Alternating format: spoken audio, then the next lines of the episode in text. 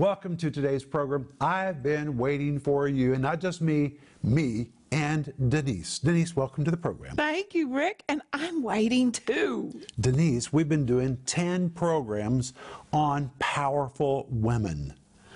There's so many powerful women in the Bible. Women have so much influence. They do. But what kind of influence they have depends on what God has done in their hearts. And just in case anybody thinks we're picking on women, the same thing could be said true about men. That's true. And very soon we're going to be doing a series called 10 Powerful Men. So we're going to get to the guys. But right now we're offering you the brand new series called 10 Powerful Women. We talk about Eve. We talk about Noah's wife, Sarah, Jezebel, Bathsheba, Esther, Mary, Mary Magdalene, Mary the mother of John Mark. And today we're going to look at Priscilla, who was a woman preacher. Oh, this series is just so wonderful. Order yours and be sure to get the study guide that comes with it, because when you listen to it, while you see it or while you hear it, you really get the truth of this teaching down deep inside you. And today is the last day that we're offering this. So please order yours right now by going online or give us a call. And we're offering you today for the very last time the book called All the Women of the Bible, everything you wanted to know about women in the Bible.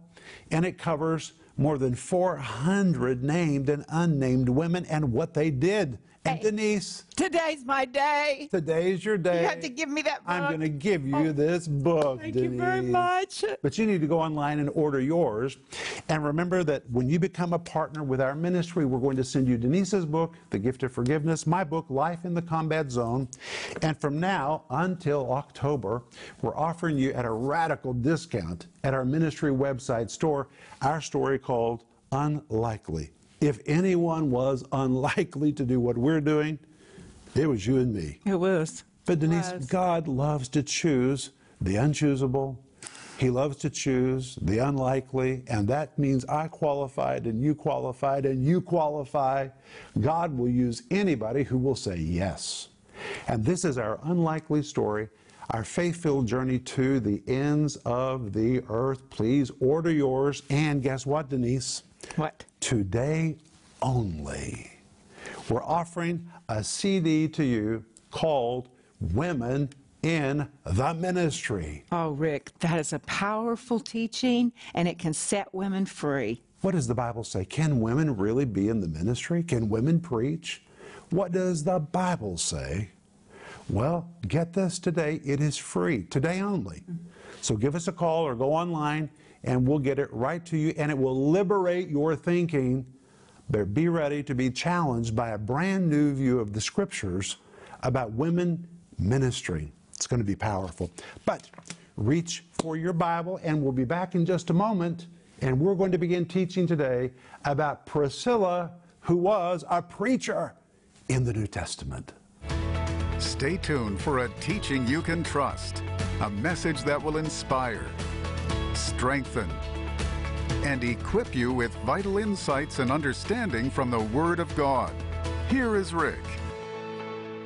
Welcome back to the program, Reach for Your Bible. We always use the Bible in this program, and today we're going to begin in Acts chapter 18, verse 1, where the Bible says, "After these things, Paul departed from Athens and came to Corinth." Those three words, "after these things," is pretty important, because it's describing Paul's experience in Athens. And when Paul came to Athens, wow, he had an amazing audience in front of him, and he preached with great intellectual genius.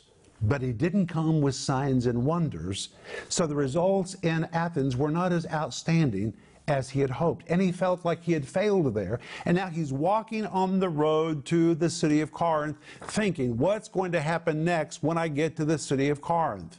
That's what the Bible means when it says, "After these things, Paul departed from Athens and came to Corinth." But then look at verse 2. "And found a certain Jew named Aquila, born in Pontus, lately come from Italy with his wife Priscilla." And notice, because that Claudius had commanded all Jews to depart from Rome, and came unto them. Let me give you a little background to this verse.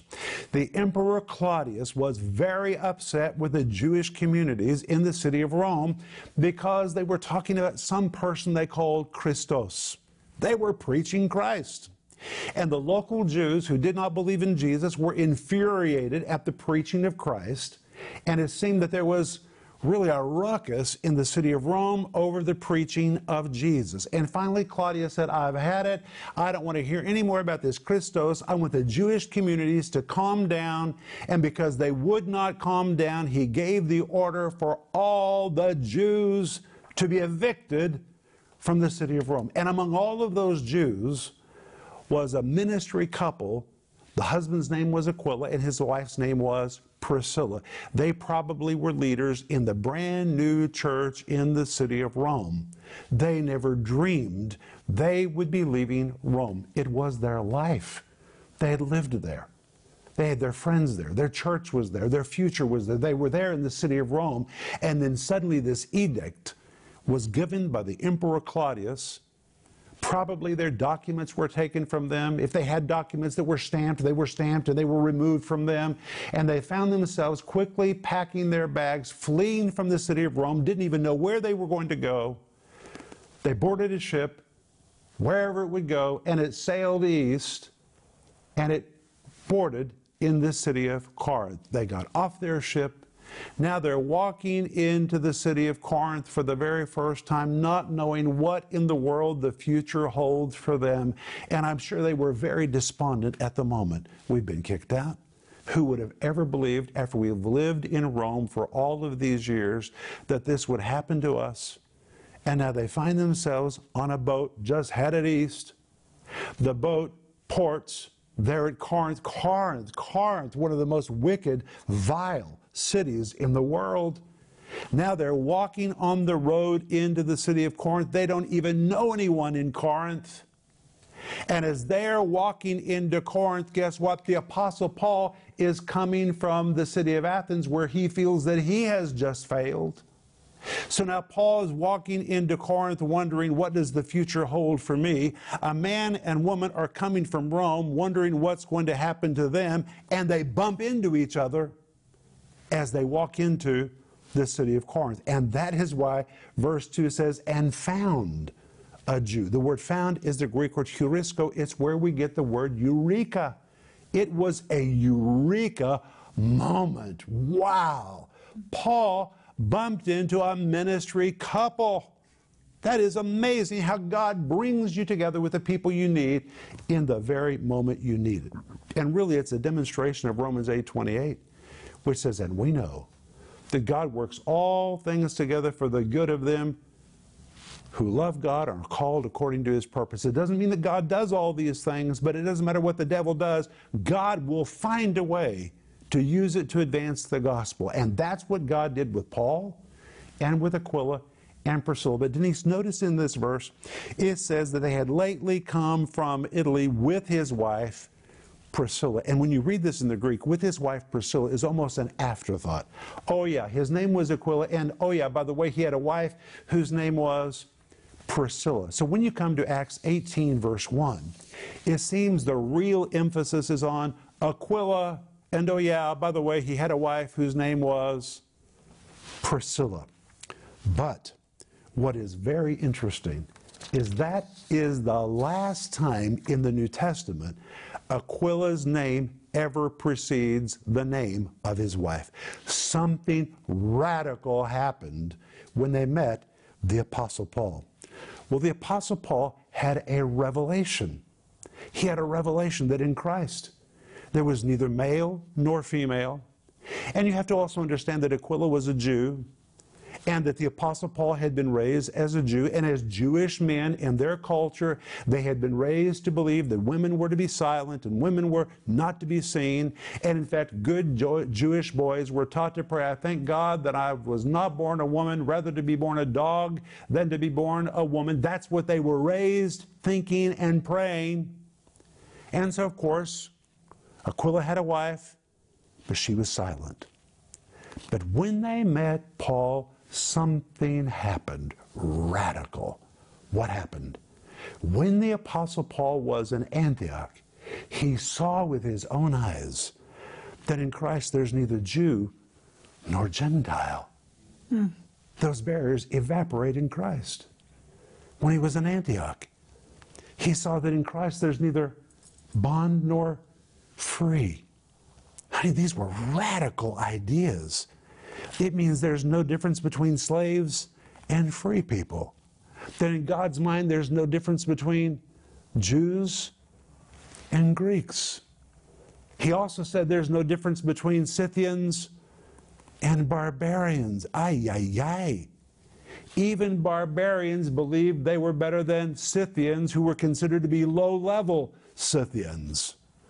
But in Christ, even those distinctions disappear. But Paul saw something else. He saw that in Christ, there is neither male nor female. Those distinctions disappear in Christ. Paul saw that. He embraced that. He believed that. And his ministry shows that there was no distinction in his mind between a man and a woman. Isn't that amazing, Denise? It's so powerful. And that was a world where women had few rights. For example, women were not allowed to shop. They were not allowed to shop. If you went to the public market and you saw a woman, it was a prostitute. Regular women were forbidden to shop. They had to stay home. All the shopping was done by the men. If there was a public gathering, no women were allowed. Women were to stay at home. This was even in the Roman and the Greek world. Women usually did not own property. Women did not have the right to file for divorce. Women were to be silent. They were to be unseen. And if you ever saw a big meeting was taking place, it would all be attended by men. That was just the world in the first century. So when the Apostle Paul began to see that in Christ, there's no distinctions between all these classes, including male and female, it was one of the most revolutionary, radical ideas that had ever come to the world at that time. And people who think that Paul was anti-women have no idea what a liberator he was of women. He actually said women can come to church. Now, that may not seem like a big deal to you, but in that world, women had never been in a public meeting, and women didn't know how to behave in church because they had never attended church, they had never been in a public meeting, and the women had to be taught how to behave in church. And I'm going to show you these scriptures today. It's quite liberating. But let's begin with Paul's revelation, which is recorded in Colossians chapter 3, verse 11. He says, in Christ there is neither Jew nor Greek. Those distinctions are gone. Neither circumcision nor uncircumcision. In Christ, those distinctions are gone. Barbarian or Scythian. Denise, just for fun today, I brought something that is Scythian. This is a real buckle or medal that was worn by Scythian warriors. Scythia, Scythians, is also where we get the Amazons. The Amazons were the women warriors who shot with bows and arrows, and they were considered to be so feared. That's not legend. They were real. And this is a relic of an Amazon woman. These were Scythians, and they were considered to be the barbarians of the barbarians. But in Christ, even the distinctions between barbarians disappeared. And that's why Paul goes on to say, neither bond nor free, but Christ is all and in all. But wait, that's not all. Look at Galatians 3, verse 28. He says, in Christ there is neither Jew nor Greek, neither bond nor free. And then he adds this, neither male nor female, for you are all one in Christ Jesus. So according to the Apostle Paul, the revelation given to him by the Holy Spirit, in the world, there may be class distinctions. In the world, there may be wealth distinctions, color distinctions, language distinctions, gender distinctions. But in Christ, it all evaporates. It all evaporates. That is amazing. And Paul's ministry totally liberated Priscilla. And it must have been very difficult for Aquila, because Aquila had to go through a radical reformation in his mind to understand that his wife was free to minister. But after Acts chapter 18, every time they're listed, her name is pronounced first. It's listed first because she stepped forward in her gift and her calling after they connected with the Apostle Paul. Now, some people say, well, wait. There are so many verses in the Bible about women being silent in the church. Well, let's look at a few of those verses. For example, in 1 Corinthians 14, verse 34, it says, let your woman keep silence in the churches. People always say, it says right there, the women are to keep silent. They miss the next part. It says, in the churches. Women were in church. The door had been thrown open. Women had come into church. The word silence doesn't mean that they couldn't minister. The word silence depicts a modification of behavior. In this case, silence or keeping control of one's mouth as opposed to rambunctious speaking. The women had never been in a public meeting. And sitting alongside of their husbands in a public meeting for the first time. Imagine how exciting that must have been. Women had never attended public meetings, and while the speaker was speaking, they would say to their husband, what in the world did that mean? They were having conversations with their husband, trying to figure out what's going on in the church. The Apostle Paul is not saying women have to be muted. He's just saying women don't ask the questions during the service. He was trying to teach them how to function publicly in church. In 1 Corinthians 14, verse 34, it says, and if they will learn anything, let them ask their husbands at home, for it is a shame for the women to speak in the church. But that phrase, if they will learn anything, guess what the Greek says? If, however, they are really longing to seriously learn. Women were learning, Denise. They were attending meetings where they were hearing the exposition of the Word of God, and the women were so excited. But he says, let them ask their husbands at home. The word ask is a Greek word which means to interrogate, which is what women often do with their husbands. The husbands feel they're being interrogated. That's okay. He says, but please do it at home. Don't do it during the service. Do it. But wait till you get home. Ask your husband every question you want to ask. Then he says, for it's a shame for women to speak in the church. This is not a restriction against women. The word to speak, the Greek word lelaim, which means to carry on a conversation. While the service is going on and somebody's preaching the Word of God, it is not the time for a lot of different conversations to be going on in the hall. Wait till you get home and work it out there. That's really what he's saying. Or in 1 Timothy chapter 2, verse 11, it says, let the women learn in silence with all subjection. People say, that's right, women need to be silent. But the first part of the verse says, let the women learn. And the word learn depicts a learner, a disciple, a follower, or even an apprentice. It is the same word which was used to describe the 12 disciples, which means women can learn.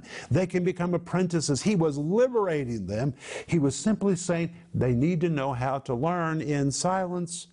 And the word silence here does not depict speechlessness, but rather a calm as opposed to inappropriate or unacceptable public behavior. Verse 12, for I suffer not a woman to teach, nor to usurp authority over a man, but to be in silence. People say, there it is, a woman can't teach. No, it says not to teach or to usurp authority over the man. You got to connect those phrases. Not to use a public teaching position in order to usurp authority. By the way, I would say the same thing to men. Men are not to usurp authority. It doesn't matter who you are. If you're under a pastor, you're not to usurp authority. That is true whether you're a man or whether you are a woman. But in this particular case, women were learning how to behave publicly. And so he said, if you teach, don't use your position to usurp authority. And usurp authority describes a domineering attitude, to use one's position to take up arms against someone else. It pictures one who with his own hand kills another or uses their position to dominate and to manipulate. He wasn't against women speaking, teaching. He was against them wrongly using their positions. And he would have said the same thing to men. But he wasn't having a problem with the men. The problem was with women, because women were just coming to church and learning how to behave. People just misconstrue this and say, Paul says they can't speak. They have to be silent. No, no, no. They were in church for the first time. They were wanting to learn. He said, let them learn. He was liberating them and was trying to teach them how to behave in a public context. Then when you go to Romans chapter 16, you find that Paul's own ministry is filled with women in ministry. For example, Romans 16, verse 1, I commend unto you Phoebe, our sister, which is a servant of the church, which is at Cenchrea. The word servant is the Greek word for a deacon. This is a woman deacon. Then look at verse 3. Romans 16, 3 says, greet, there it is, Priscilla and Aquila. Now it's Priscilla, who, by the way, has a husband named Aquila. And the Bible says, they are my helpers in Christ. The word helpers, the Greek word sunergos, my co-workers. He includes Aquila and Priscilla as his associates. Then he says in verse 4, who for my life laid down their own necks, unto whom not only I give thanks, but all the churches of the Gentile. Verse 5, greet the church that is in their house. Wow. Both of them in the ministry. And then in verse 7, he says, salute Andronicus and Junia, my kinsmen. These were Paul's relatives. This was another husband and wife team. And Paul says, they're my fellow prisoners who are of note among the apostles. And here we find this woman named Junia stood in an apostolic position. Or how about verse 12? Salute Tryphena and Tryphosa, two twin sisters who were in the ministry. Verse 15. Salute Philologus and Julia, Nereus and his sister, and Olympus, that's a woman, and all the saints that are with them, implying pastoral responsibility. It is amazing. That is just amazing. We find that when you study the whole ministry of the Apostle Paul, women were liberated in his ministry. And the verses that people have misconstrued to say women have to keep silent in the church actually meant women had great liberty. They had great liberty. And you have to look at the whole bulk of Scripture, and you have to look at Paul's example. You've got to put it all together. And when you look at all of it together, you find that Paul brought great liberty to women, and many, many women were in the ministry alongside with Paul. And Priscilla, Denise, is a woman that got set free, worked with her husband for the rest of her life in the ministry, and she became a great teaching gift in the church. Is that amazing? I say amen. Amen. Anyway, we want you to get the free CD called Women in Ministry, and we're only offering it to you today. So be sure to go online or give us a call to get it right now, and we'll be back to pray for you in just a moment. Women are powerful and very influential, but what kind of power and influence they have depends on what has happened inside their hearts. The Bible tells us of women like Jezebel, a woman who had no touch of God in her heart and used her influence to destroy her husband, her sons, and her nation. But the Bible also gives examples of women who were supportive, godly, helpful, and delivering. In this amazing 10-part series, 10 Powerful Women with Rick and Denise Renner, you will learn about an unnamed woman who changed history, a woman God radically changed, a woman who saved her nation, a woman who was delivered of demons by Jesus, a woman who gave her living room to Jesus, a woman preacher in the New Testament.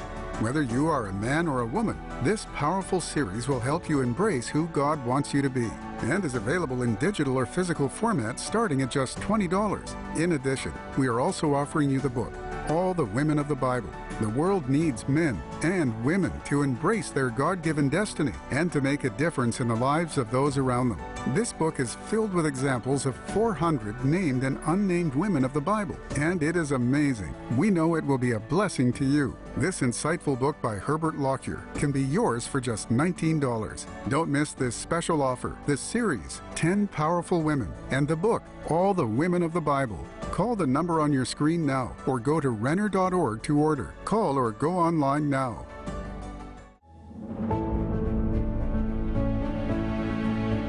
My my friend, I need to speak to you very directly and honestly just for a moment. We need your help. You say, Rick, how do you need our help? Well, our ministry is bursting at the seams. We're so thankful that people around the world are tuning in to listen to our program because they feel like they finally found teaching they can trust. I hope that you feel the same way too. Well, if this program has been a blessing to you, just magnify that by people all over the planet that are tuning in to listen to our teaching, and they're reaching out to us for prayer. They're calling us for resources, for spiritual support, and that is a God-given responsibility, and we take this very, very seriously. But because we're bursting at the seams, we have to make some physical changes in our office in Tulsa, Oklahoma. We have outgrown our building, and we need a new building, and we have found one, and it is fully furnished. At the same time, we are expanding our studio in Moscow, and it takes a lot of money to build a TV studio. These are two very large projects that are taking place simultaneously, and we can do it, but we need your help to do it. And I'm asking you to please pray about becoming a part of this project and give into our ministry to help us expand. We're told in Isaiah chapter 54 to strengthen your stakes, lengthen your cords, get ready for growth. And my friends, God is really responding to us, and He's sending us growth.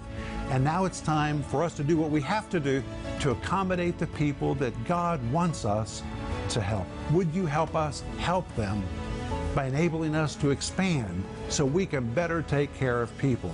And if your heart is saying, yes, I can be a part of this, if you would just go online to our website, you'll see how you can give, or give us a call right now, and we'll talk with you and we'll pray for you as together we expand.